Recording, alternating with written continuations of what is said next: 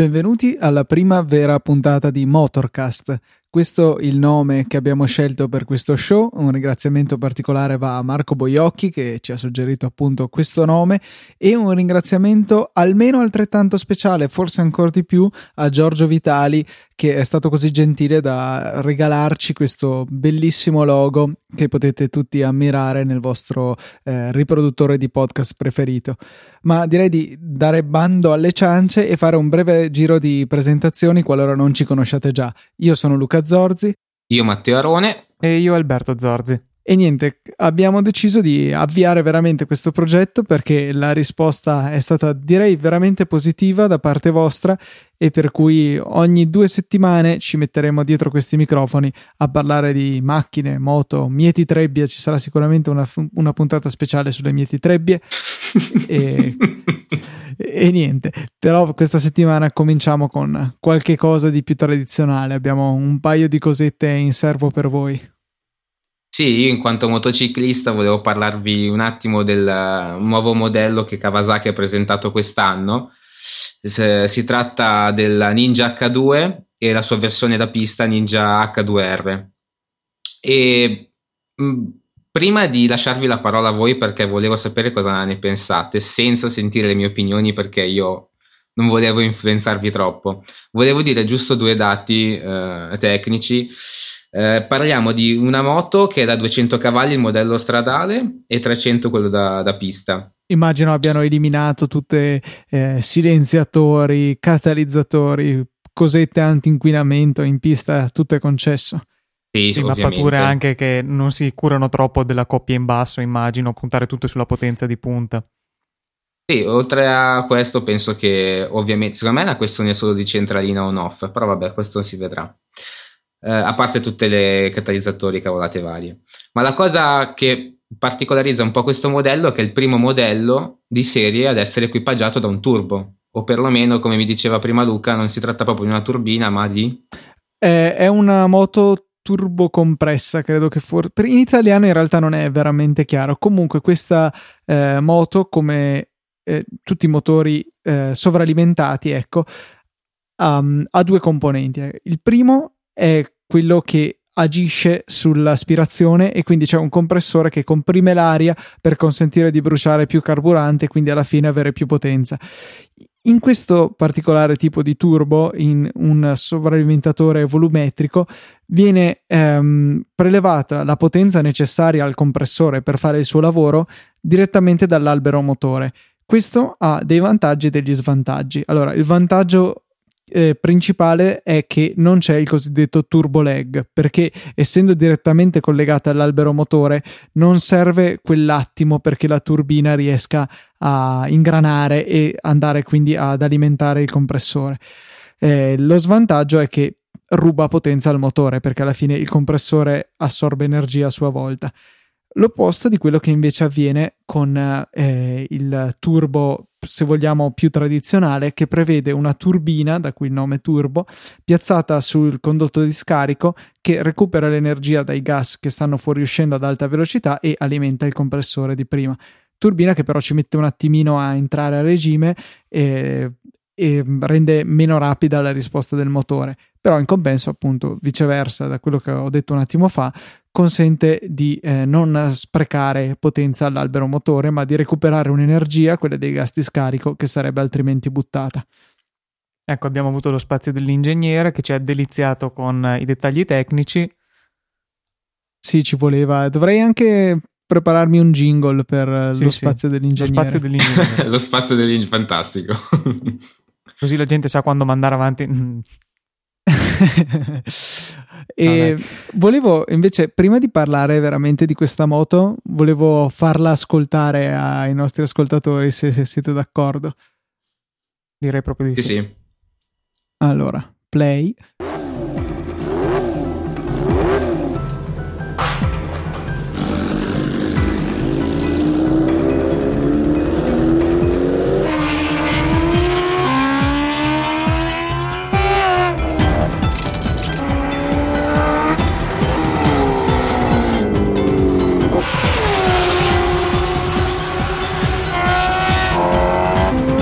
Ok, direi che abbiamo sentito abbastanza e non vorrei che qualcuno di voi si eccitasse troppo. Eh, Infatti vi... io mi sono uh, sporcato le mutande. Devi sempre portare qualche influenza di Aspherical anche qui. Eh, comunque vi mettiamo nelle note della puntata eh, il link a questo video su YouTube, credo ufficiale di Kawasaki, in cui appunto... Sì, dovrebbe essere il video sì. di presentazione si può sentire il sì. rumore di questo motore e, e, così insomma vi potete deliziare a, a piacimento. Cosa ne pensiamo? Cominci tu Alberto? Sì, mh, mm, il mio pensiero mh, mm, principale quando è stata presentata è perché farla turbo? Cioè, nel senso, la versione da gara, da pista, può avere il suo senso che comunque ha 300 cavalli con una potenza enorme. Quella stradale ha 200 cavalli che ultimamente sono potenze da moto aspirata, cioè nel senso, una qualsiasi super sportiva attuale adesso ci va molto vicino a quella potenza, quindi perché avere una moto più complicata? No, guarda, la, la, R1 addirittura ha 200 cavalli proprio senza ecco. arrivarci vicino. Ecco, esattamente, quindi cioè, perché avere questa complicazione del turbo che porta peso, perché peraltro è molto pesante se non sbaglio eh, rispetto alle altre supersportive moderne, eh, per avere poi una potenza che eh, è tanto quella delle altre. Può essere che abbia un po' più di coppia in basso, però no, non vedo insomma eh, più che far notizia eh, la necessità di avere un motore turbo, appunto, se poi la potenza alla fine è tanto che quella delle concorrenti aspirate. Sì, probabilmente per poter gestire meglio l'erogazione, magari hanno la possibilità di avere un motore più pronto e non devono sacrificare tutto per avere solamente potenza agli alti regimi. Rimane però discutibile, nel senso, se riuscissero a contenere bene l'aumento di peso, magari avrebbe più significato, ecco, questa scelta. Così è un po' per voler essere la prima, almeno questo è l'idea per quanto... che mi sono fatto. Prima di, da un po' di tempo a questa parte perché proprio Kawasaki negli anni 80 come peraltro anche Honda se non sbaglio aveva fatto un paio di modelli che però in quel caso se non sbaglio erano turbo con turbina all'epoca quindi con turbo lag e tutti i problemi connessi. Ma eh, non so Teo tu che ci hai tenuto so, in mi, serbo la tua opinione? Mi, eh, io sul fatto dei modelli passati non ne ho la più pallida idea sono nato nel 1991 scusami. A parte questo io sinceramente cioè, a parte il fatto che sono orribili sia il modello stradale che il modello da pista, ma vabbè. No, dai, a me non dispiacciono, no, devo no, dire. Comunque, vabbè, no, dai, sono, quelli sono gusti, a, Alette incredibili che fanno vomitare. Ma quelle penso che siano solo per la versione da pista, dai. Sì, la, la versione da strada che... sono molto, molto ridotte, sono gli specchietti che fanno un po' quell'effetto, cioè che dovrebbero simil- uh, rendere simile l'effetto delle alette per quella da pista, però... Mm-hmm Secondo che in questa me... foto che mettiamo poi nelle note della puntata anche è un ammasso di carbonio il muso di questa sì. moto. Sì, sì, sì. Tra l'altro nella versione stradale c'è la versione eh, cromata sostanzialmente, c'è una, una, una carrozzeria lucida e nelle foto è fantastica, quello sì, eh, devo ammettere che nelle ma, foto è fantastica. Ma è omologata perché io so che ci sono vari sceicchi che si fanno le supercar eh, cromate e poi puntualmente a Londra si prendono i multoni perché per questioni di sicurezza la cosa non è permessa, abbaglia Ma non so se è proprio cromata cromata, però cioè, è lucida e nelle foto sembra quasi cromata, però si sa nelle foto sì. esagerano un po' sempre. Comunque, secondo me, come hai detto tu, 200 cavalli sono pochi onestamente.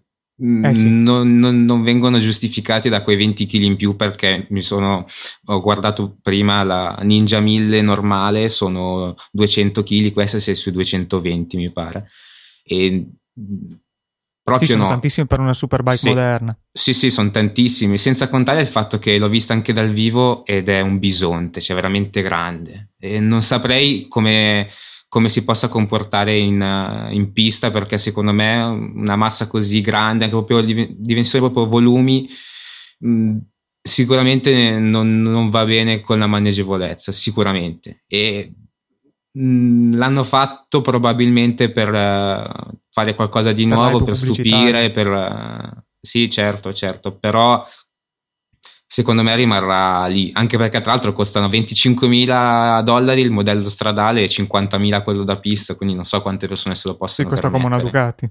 E cioè, alla fine che sono per me molto molto più belle. Come estetica sì, beh, non come c'è estetica dubbio. non, non si sì, discute neanche. diciamo che queste sì, qua sono più particolari da un punto di vista tecnico. Ok, Ducati c'ha il Desmo, ma non è che sia niente di, non è una novità, niente di diciamo. nuovo. Ecco, sì, sono anni che Ducati propone questa soluzione. Magari in una prossima puntata ci sarà lo spazio dell'ingegnere dedicato al Desmo. Al Desmo. per cui ecco ehm, boh, scelta discutibile soprattutto per quella da 50.000 da pista non, non, non la capisco veramente eh, come scelta chi è il potenziale acquirente di questa cosa eh, quando poi non ci sarebbe credo, non credo che ci sia la possibilità di gareggiare con niente insomma no, non c'è una categoria no. in cui questa possa rientrare come regolamento ma sarebbe un po' come la Ferrari di cui parlavamo nella puntata la zero la Ferrari quella lì ecco. sì è lei sì, no, non credo che possa partecipare a qualche gara se non tra altre H- 2 r però... Mm, sì, sarà l'equivalente delle macchine da track day probabilmente. Sì, sì, è giusto per... Uh, Jay Leno ne comprerà una, stavamo parlando prima Luca, sicuramente ne comprerà una. Sì, eh, una, una, delle cose che avevo in mente per questo podcast in generale era eh, consigliare qualche canale di YouTube dove si possono vedere dei bei video. E il canale di questa settimana direi che può essere ufficialmente quello di Jay Leno che è un ex, non so se ex, comunque è stato un, sicuramente un presentatore televisivo americano che ha il pallino per i motori e eh, il suo garage conta qualcosa come 200 macchine e, un, e altrettante moto, veramente tante tante tanti veicoli storici nuovi, eh, sportivi, non sportivi, di interesse storico, insomma, è, una persona che di macchine ne capisce che fa piacere, ecco, insomma, vedere che ehm, ci sono appassionati di macchine che hanno la possibilità di spendere tanti soldi per comprare questi gioiellini e, e, non sono semplicemente il classico sceicco che non sa più bene ecco sì e, e, usarli anche goderseli non solo averceli in salotto per vederli e basta sì, lui è proprio, cioè, se ne fa un vanto di eh, ciascun veicolo, di quelli che possono essere guidati insomma in strada, regolarmente vengono portati in giro. Eh, per cui, insomma, una persona che stimo molto e che mi piacerebbe magari tra molti anni poter imitare in questa sua passione, anche eh, se magari. la vedo un po' dura. Eh, Jay Leno's Garage eh, è il canale su YouTube che troverete linkato eh, ne- nelle note della puntata. E, ehm, proseguendo, invece, abbiamo, vedo che nelle note di questa puntata si parla di Formula E. Alberto? Sì, la Formula E è un campionato che penso sia iniziato l'anno scorso, se non sbaglio.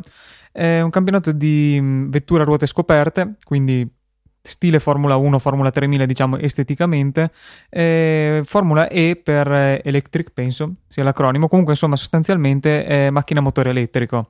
Sono mh, mm, macchine eh, di circa 820 kg, quindi ordine di peso di una Formula 1, con dei motori elettrici da 200 kW in qualifica, 130 in gara. La cosa interessante è che, visti i problemi di autonomia che, eh, delle auto elettriche che abbiamo nominato peraltro anche nella puntata scorsa, eh, queste macchine hanno un'autonomia sufficiente solo a metà della gara, che sono di 60 minuti, quindi a, dopo 30 minuti si ha la scenetta dei piloti che tornano ai box, escono dalla macchina e montano sulla macchina gemella che li attende con le batterie cariche pronti per finire la gara. Sì, eh, diciamo che è una cosa molto molto sperimentale. Eh, però sicuramente risulta un, un campo eh, in cui la ricerca deve andare perché insomma abbiamo capito che l'elettrico sia nella sua forma pura che nell'ibrido sta entrando un po' anche nei veicoli di tutti i giorni. Auto ibride non sono per niente una novità, forse sono un po' una novità. Auto totalmente elettriche, la Tesla è stata uno dei pionieri in questo ambito, però insomma siamo destinati a vedere un'elettrificazione delle nostre macchine e eh, c'è stato anche qualche esperimento in campo motociclistico. Se non sbaglio, la BMW ha uno scooter che è anche totalmente elettrico.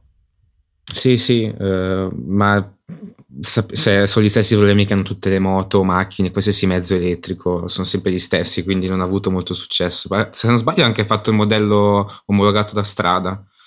Eh, ma non ne, so, non ne, sono sicuro al 100%. Se BMW sempre. Sì, sì, sì, sì no, no, ma è in, è in vendita. Mm. Ah, ok.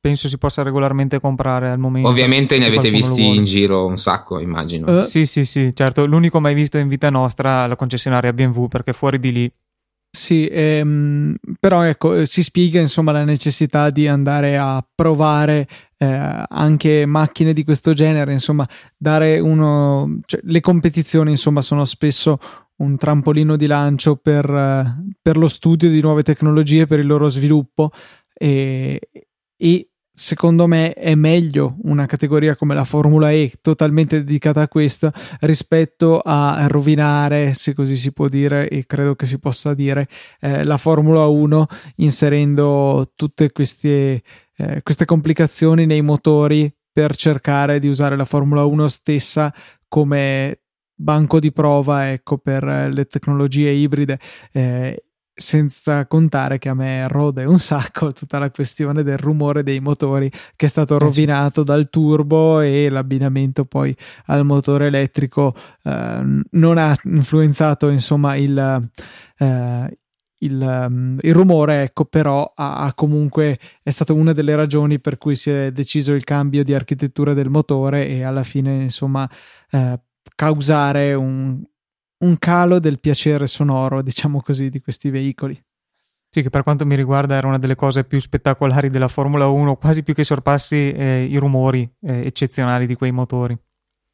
Sì, uh, che, tra l'altro la cosa interessante della Formula 1 è che eh, hanno passato molte architetture diverse, cilindrate, frazionamenti, però insomma il rumore magari diverso uno dall'altro in questi vari passaggi di, in diverse tipologie di motori, però il rumore era sempre rimasto una costante, molto bello, molto eh, emozionante.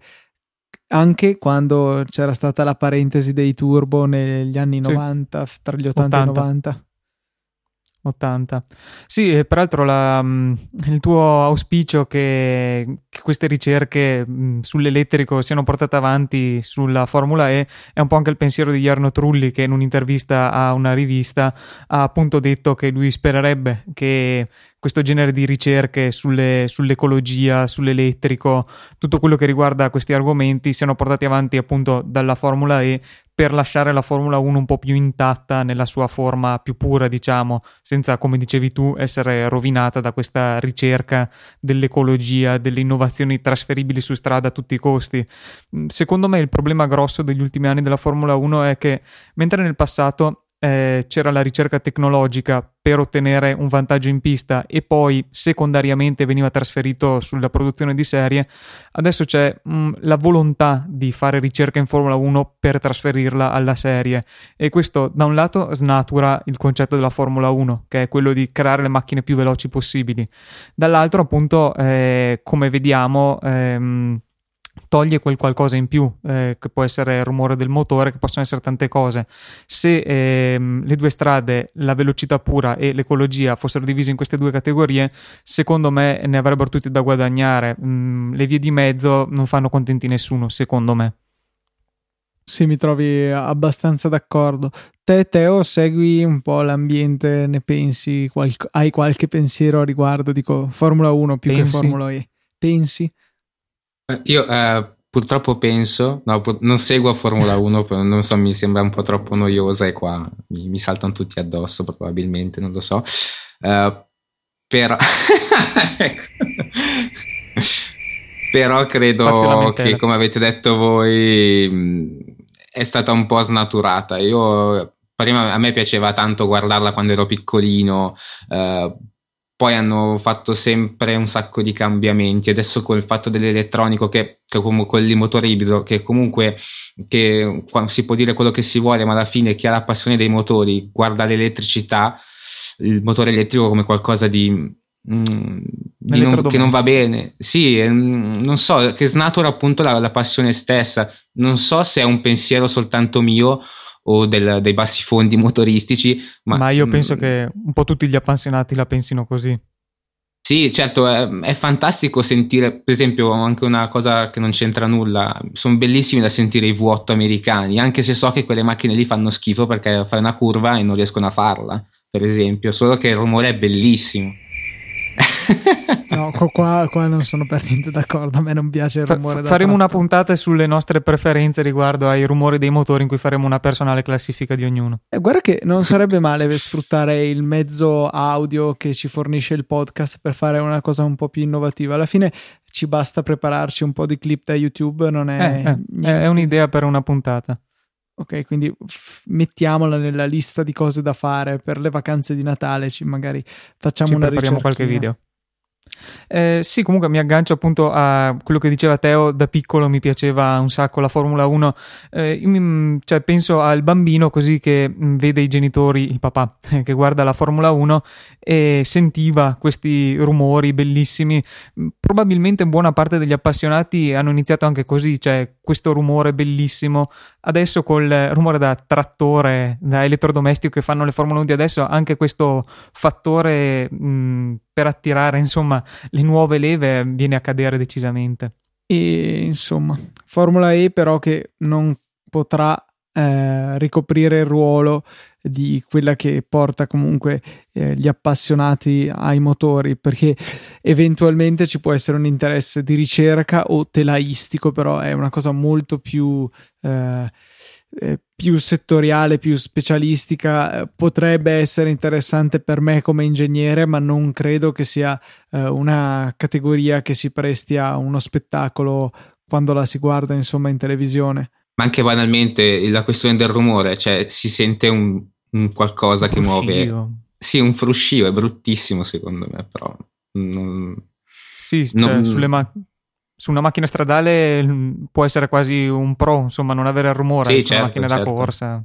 Per quanto anche sulle macchine stradali, stradali è pericolosissimo la, l'assenza di rumore. Per i pedoni, cioè eh, a me è capitato personalmente, era una Nissan Leaf in quel caso, eh, di sentirmela arrivare da dietro, cioè o meglio di non sentirmela arrivare da dietro finché camminavo e mi sono spaventato quando mi è passato di fianco perché eh, bene o male, anche se cammini e senti il rumore di una macchina che si avvicina, stai attento, è una cosa anche abbastanza inconscia.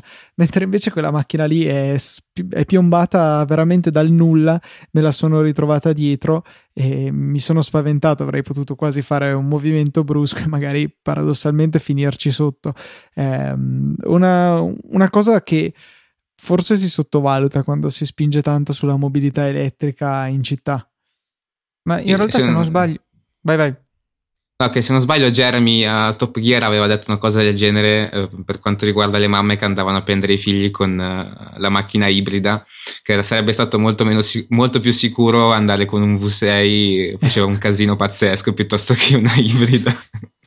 sì, questa è proprio una cosa da Top Gear da dire. Sì. sì. Se non sbaglio, non so se è un'idea di legge, se da qualche parte è già così, ma so che si era parlato di rendere obbligatorio per le macchine elettriche che facessero una qualche sorta di rumore. Adesso mm, non so se è un finto rumore a scoppio, un bip bip tipo retro dei camion. Comunque c'era appunto mh, mm, un'attenzione ecco, per questo argomento. Sì, de- qualcosa bisogna farlo, a meno che non ci installiamo sen- dei sensori nel cervello che ci avvisano dell'arrivo di queste macchine, eh, va considerato questo aspetto sicuramente insieme al, alla parte ecologica della questione energetica va considerato anche questo, eh, questo, questa cosa del tutto pratica, ma che è, veramente importante perché alla fine quando si parla di sicurezza b- bisogna fare attenzione, anche perché non è che stiamo parlando della sicurezza se io con la macchina vado troppo veloce sul bagnato mi salvo, qua è una cosa molto più banale, sto girando piano in città, per cui mi aspetto che la cosa sia ragionevolmente sicura e poi magari tiro sotto una persona perché non mi sente. Io ho guardato un attimo le, la Formula E e le auto di, Form- di Formula Hai E e ho visto. Gara? No, no, no, no, quell'articolo ah, che ecco, ci, hanno, ci, hanno, segnalato. No, no, non ho avuto il coraggio. Ma tra l'altro le trasmettono? Scusa. Mm, non boh. so se qualcuno idea. abbia avuto il coraggio di pagare i diritti. ok. No, che ho notato che le macchine sono dotate di una batteria da 300 kg e stavo pensando a quante volte poteva caricare il mio iPhone una batteria del genere. eh, un po' di volte, un po' di volte mi sa. Se... Non ho idea di quanto pesi la batteria dell'iPhone, sarà boh, 30, 40, 50 grammi forse, più 40 mi sa. Per cui 300 kg, 40 grammi ci stanno un po' di volte in 300 kg. Qualche anno probabilmente. Probabilmente per, sempre eh, rispetto all'utilizzo di una persona. si rompe normale. prima. Sì, sì, beh, quello non c'è dubbio, no, ma dico puoi anche cambiarla ehm, con, eh, per i modelli successivi. Tutto, comunque queste Formula E sono al momento più lente delle, delle, macchine tradizionali. Ho visto che avevamo messo nelle note della puntata a cui ci riferiamo mentre registriamo che rispetto alle macchine da DTM prendono 3 secondi ad Donington, girano in 1.28 contro 1.31 però direi che è già promettente insomma come, come tempo rispetto a una categoria già consolidata come DTM.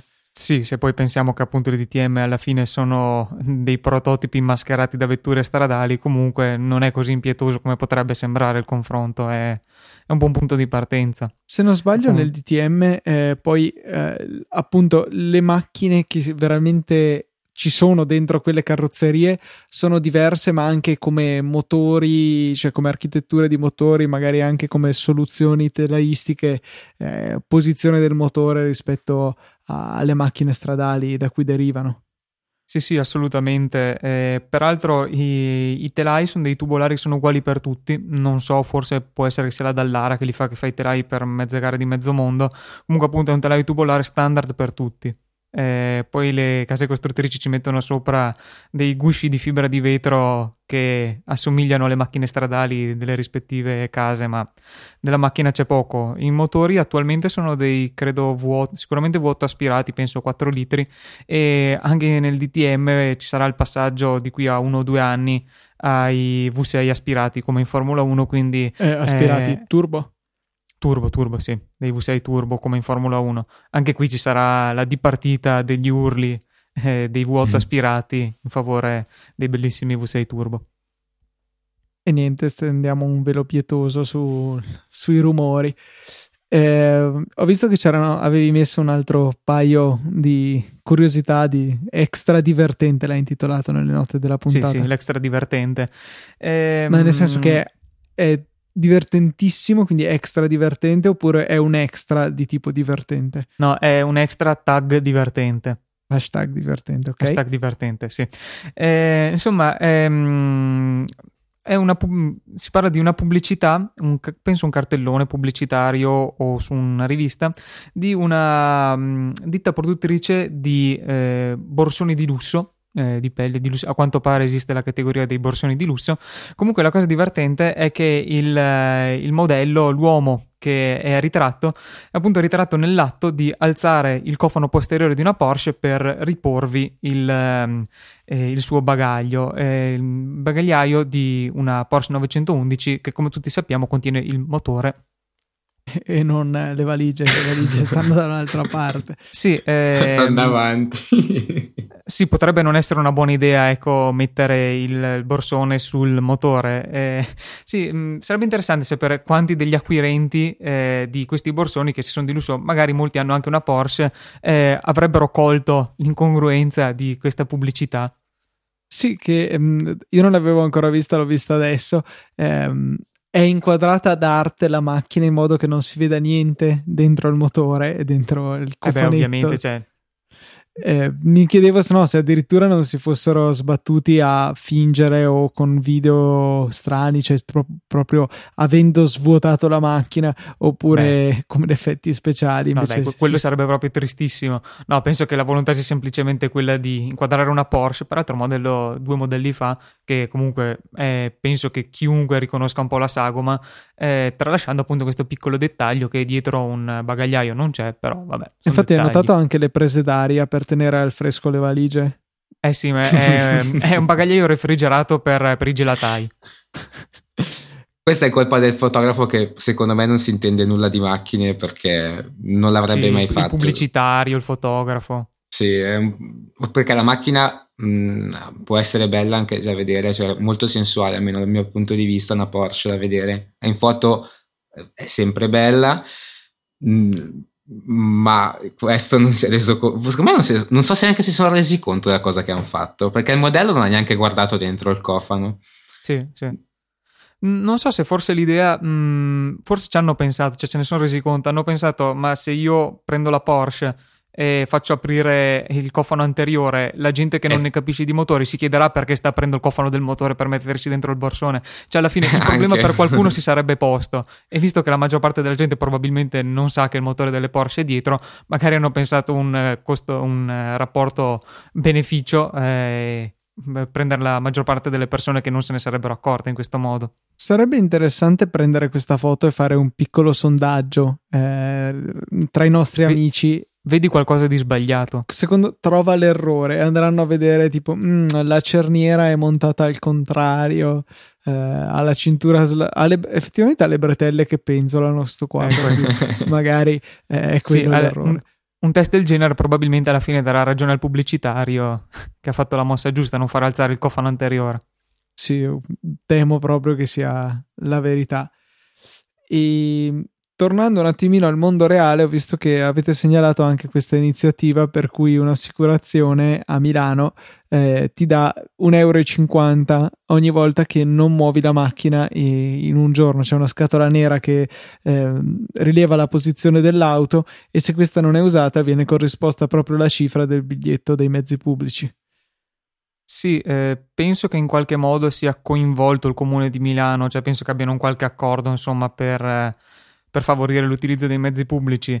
Eh, la cosa è interessante perché da, se ci pensiamo, probabilmente tanta gente che abita proprio in centro a Milano, come probabilmente in tante altre città, mh, mm, la macchina alla fine la usa boh, il fine settimana, raramente. Mm, durante la settimana la macchina resta parcheggiata e loro si muovono a piedi o coi mezzi. Quindi mh, mm, l'idea appunto di dare un, una retribuzione, diciamo, eh, l'equivalente di un biglietto dell'autobus eh, può essere un'idea interessante.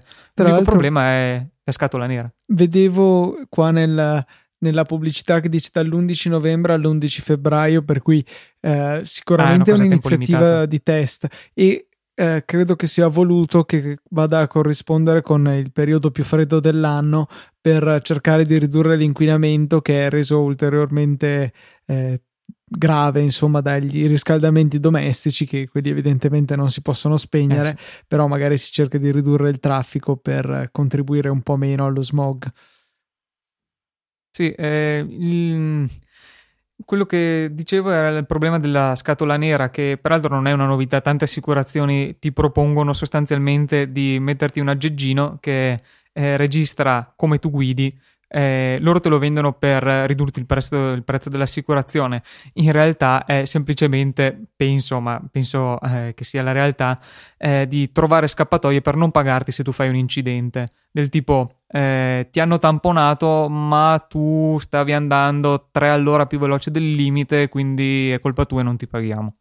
Sì, è onestamente non conosco nessuno che abbia montato questo genere di apparecchi sulla propria macchina, ma il dubbio è veramente, è veramente, quello perché eh, sappiamo quanti danni si possono fare economici, principalmente per non tiriamo in ballo i danni fisici qualora ci sia un incidente d'auto e se le assicurazioni veramente trovano il modo di non pagare eh, è un bel problema, insomma.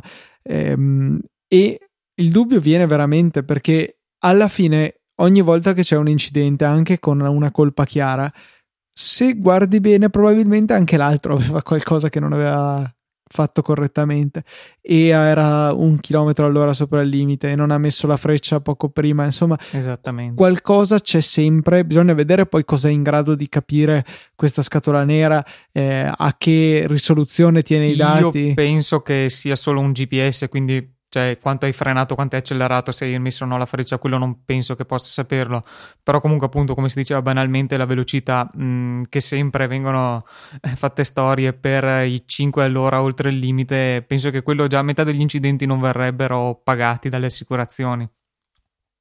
Teo, te, te la metti Ma penso moto? che sì, certo, sì, sicuramente. Cioè, guarda, tu, tu che i limiti li rispetti sempre. Anche il giroscopio gli mette così capisce bene in che posizione Ma sono. Per, per le piego o per l'impennata?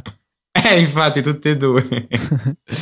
no, eh, pensavo che prima o poi, secondo me, si arriverà a, a, una scatola nera capace di leggere qualsiasi cosa della macchina, cioè saranno tipo già incorporate nella macchina. Quello, secondo me, prima o poi si arriverà a una cosa del genere. Ma tu dici accessibile alle forze dell'ordine? Sì, sì, secondo me sì, prima o poi sì. Eh, sarà inevitabile, così gli incidenti si ridurranno drasticamente perché nessuno andrà più, del limite, più veloce del limite, tutti metteranno le frecce, si spera che Dio li benedica no, tutti quanti. Mai. Quello non è possibile.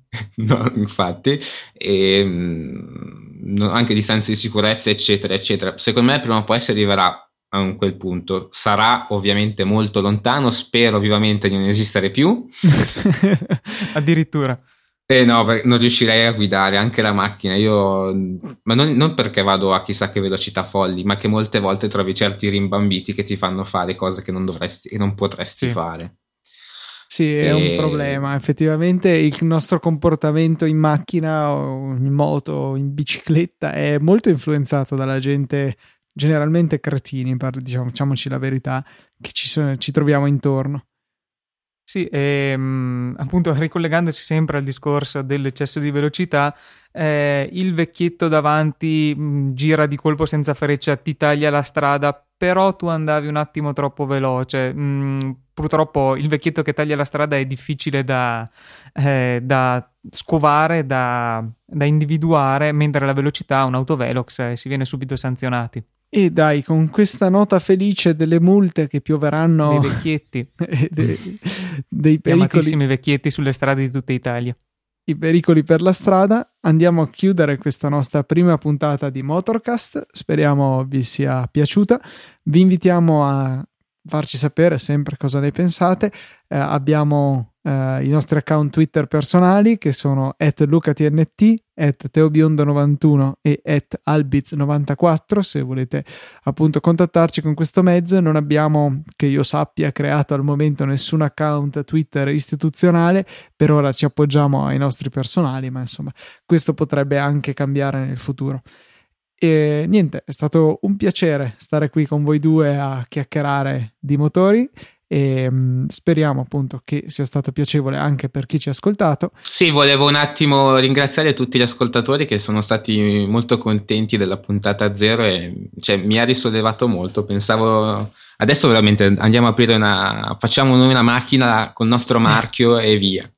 Sì, c'era un po' la paura che sostanzialmente a nessuno importasse eh, di noi che parlavamo di motori, però a quanto pare un po' di interesse c'è, quindi vale la pena di iniziare questo progetto. Per cui siamo ai saluti, ci sentiamo presumibilmente tra due settimane, speriamo veramente di non mancare all'appuntamento, ma dai, non mancheremo.